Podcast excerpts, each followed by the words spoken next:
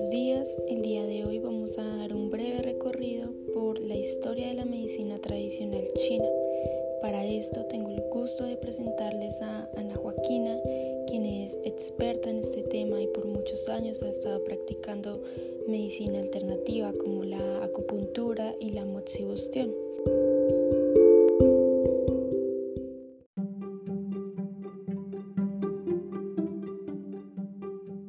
La medicina tradicional china se basa en un concepto muy importante y es el chi, el flujo de energía que hay en todo ser vivo. El chi se manifiesta en los animales, en las plantas y en los seres humanos. Esta chi o energía es la que le permite un equilibrio y una manifestación de salud en el ser. Por otra parte, el desequilibrio, la desarmonía entre el hombre y lo que le rodea el cosmos genera la enfermedad. Hablar de la medicina tradicional china nos remonta a épocas muy antiguas porque se encuentran agujas de acupuntura hechas de huesos, de piedra, de palo y posteriormente se encuentran agujas de jade y de minerales como el bronce, el oro y la plata, que eran utilizadas básicamente para sangrar y drenar materia, pus o acumulaciones de sangre. Los tres grandes emperadores que generaron la medicina tradicional china son Fuxi, el emperador que le enseñó al pueblo a cazar y a pescar y quien ayudó a manejar el fuego. La gran importancia de este emperador era un gran observador de la naturaleza, de lo que pasaba en el cosmos, de las cuatro estaciones, de los grandes movimientos y encontró que el sol, el día, la expansión eran movimientos ya de energía masculina, mientras que los otros movimientos de lo interno, la noche, la luna, la oscuridad, el invierno y la característica femenina era el yin. Y las combinaciones entre la energía yang y yin lo conoció como el octograma de Fuxi, el Pakwa. El siguiente emperador fue el, el emperador Shen Non, el emperador rojo, que dado a su característica de ver mucha enfermedad en los seres, quiso ayudarlos compasivamente y se dedicó toda su vida a mirar las propiedades terapéuticas de las plantas, lo que es la base de la herbología. Descubrió propiedades tóxicas de muchas plantas en el clásico de la materia médica del labrador chino se encuentran 365 remedios de plantas, animales y minerales para lograr la salud de los seres humanos.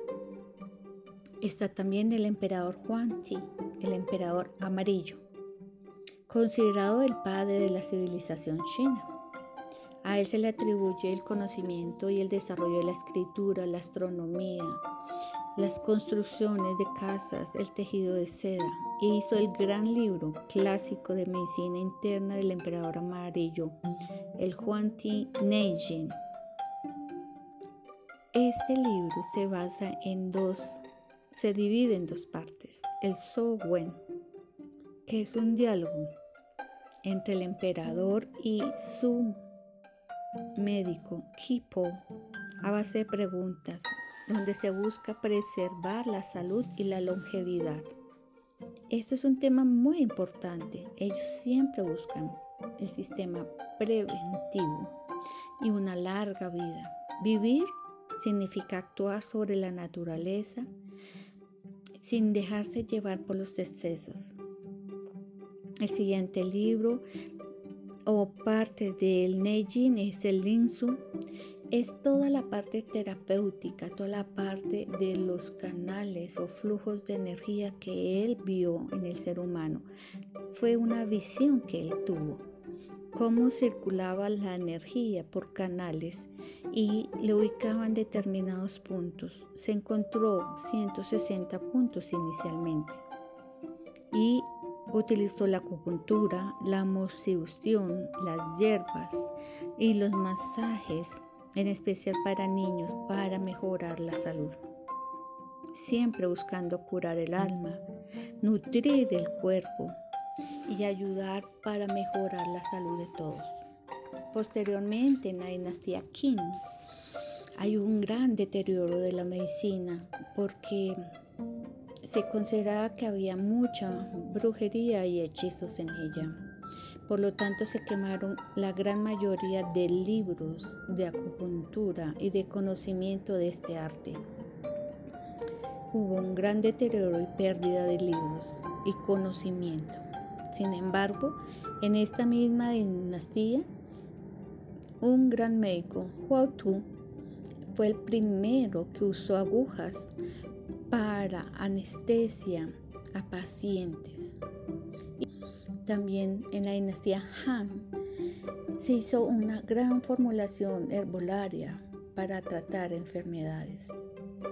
Por lo tanto, en la dinastía Sui aparecieron los nuevos tratados de acupuntura, de moxibustión, ya que hay algo muy importante, se estandarizan algunos puntos, ya se pasan de 160 de lo que se había trabajado inicialmente a 349 puntos de medicina china de acupuntura. También se empiezan a producir eh, los libros que hablan del pulso, seis pulsos se habla en medicina china, tres en cada mano, donde la profundidad, lo fuerte, lo superficial va indicando en relación a los órganos.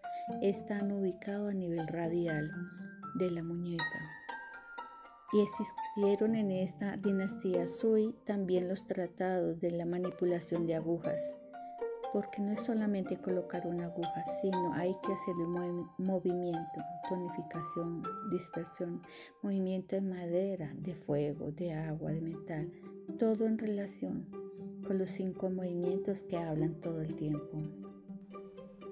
En la dinastía Tang es muy importante porque se desarrollan los centros de enseñanza y empiezan a haber sitios especializados y además existe la primera vez en que se hacen evaluaciones a los alumnos.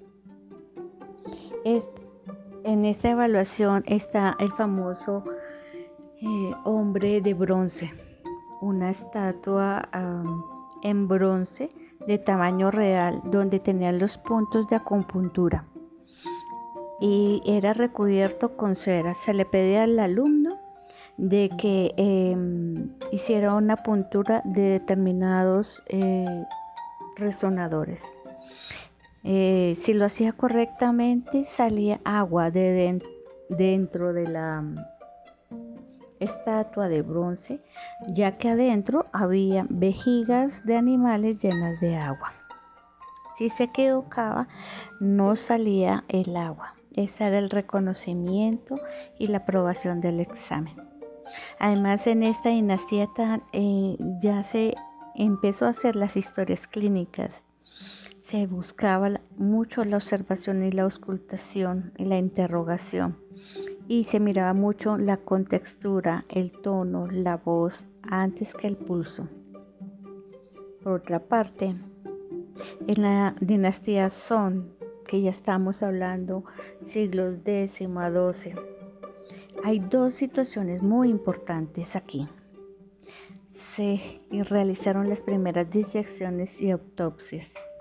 Se utilizaron los prisioneros de guerra y las eh, se abrían en carne viva a, a estos prisioneros y se hacían acupuntura para reconocer el movimiento y lo que estaban tocando.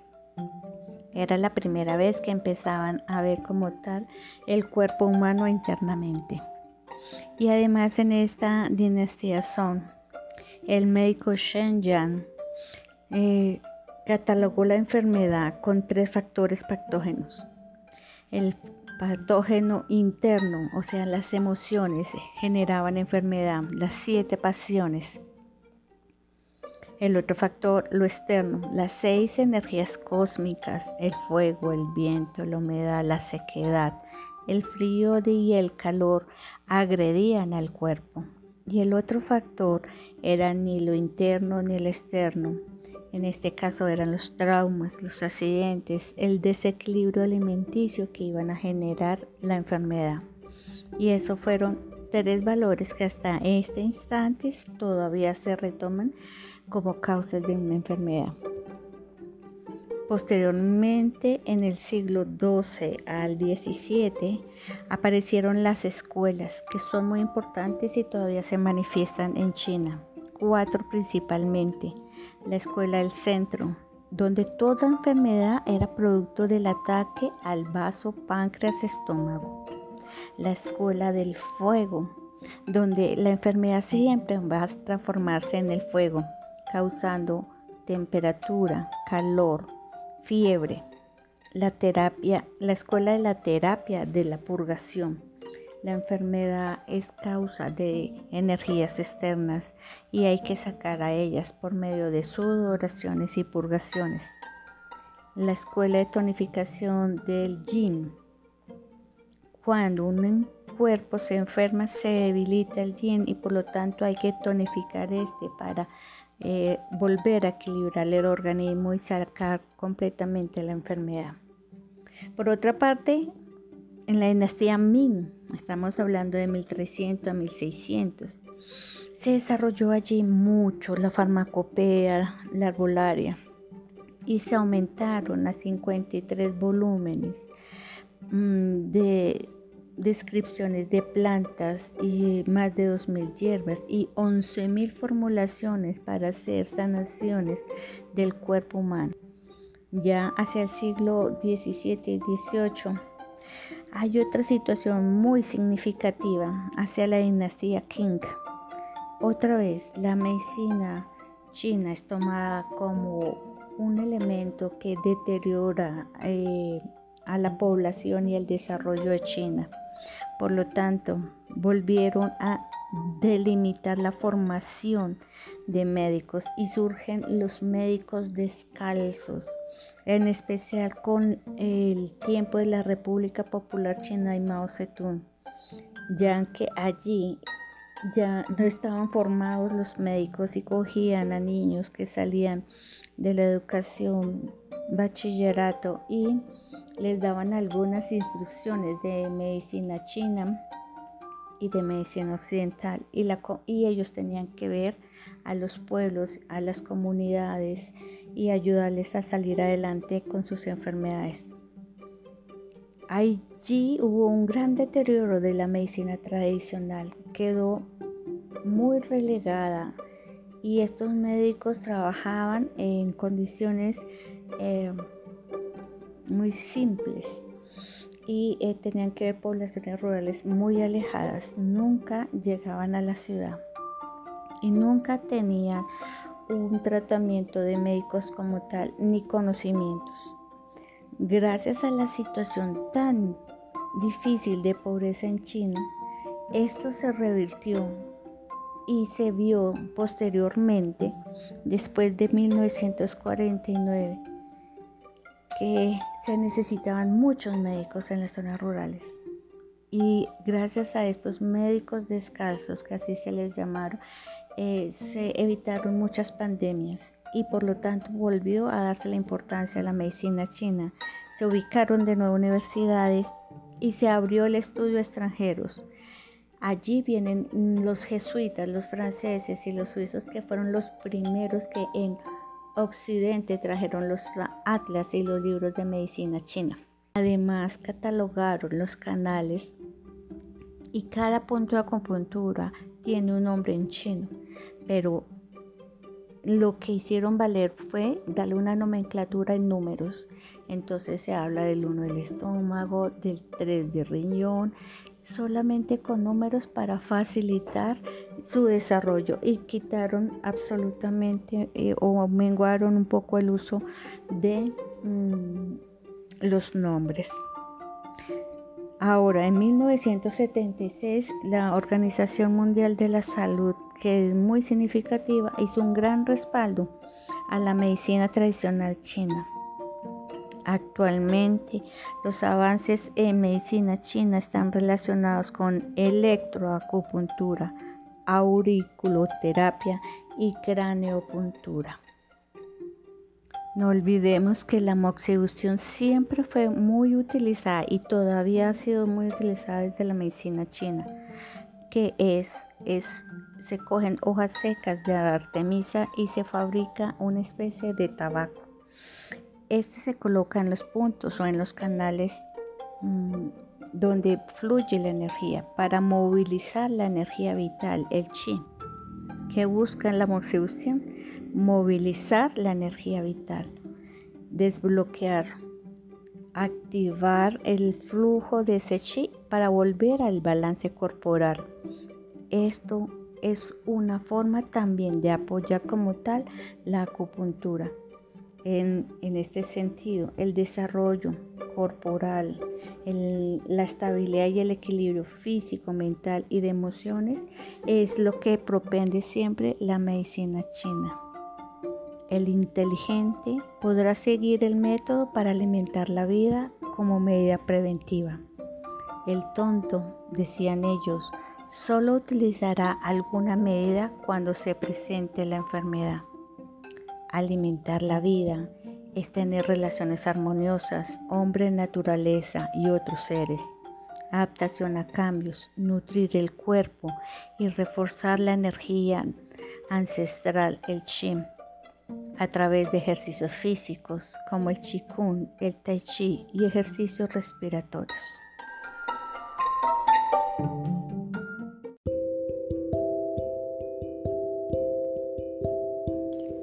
Esto es todo por el día de hoy. Les agradezco mucho por haber escuchado este podcast y espero que haya sido muy enriquecedor. Gracias.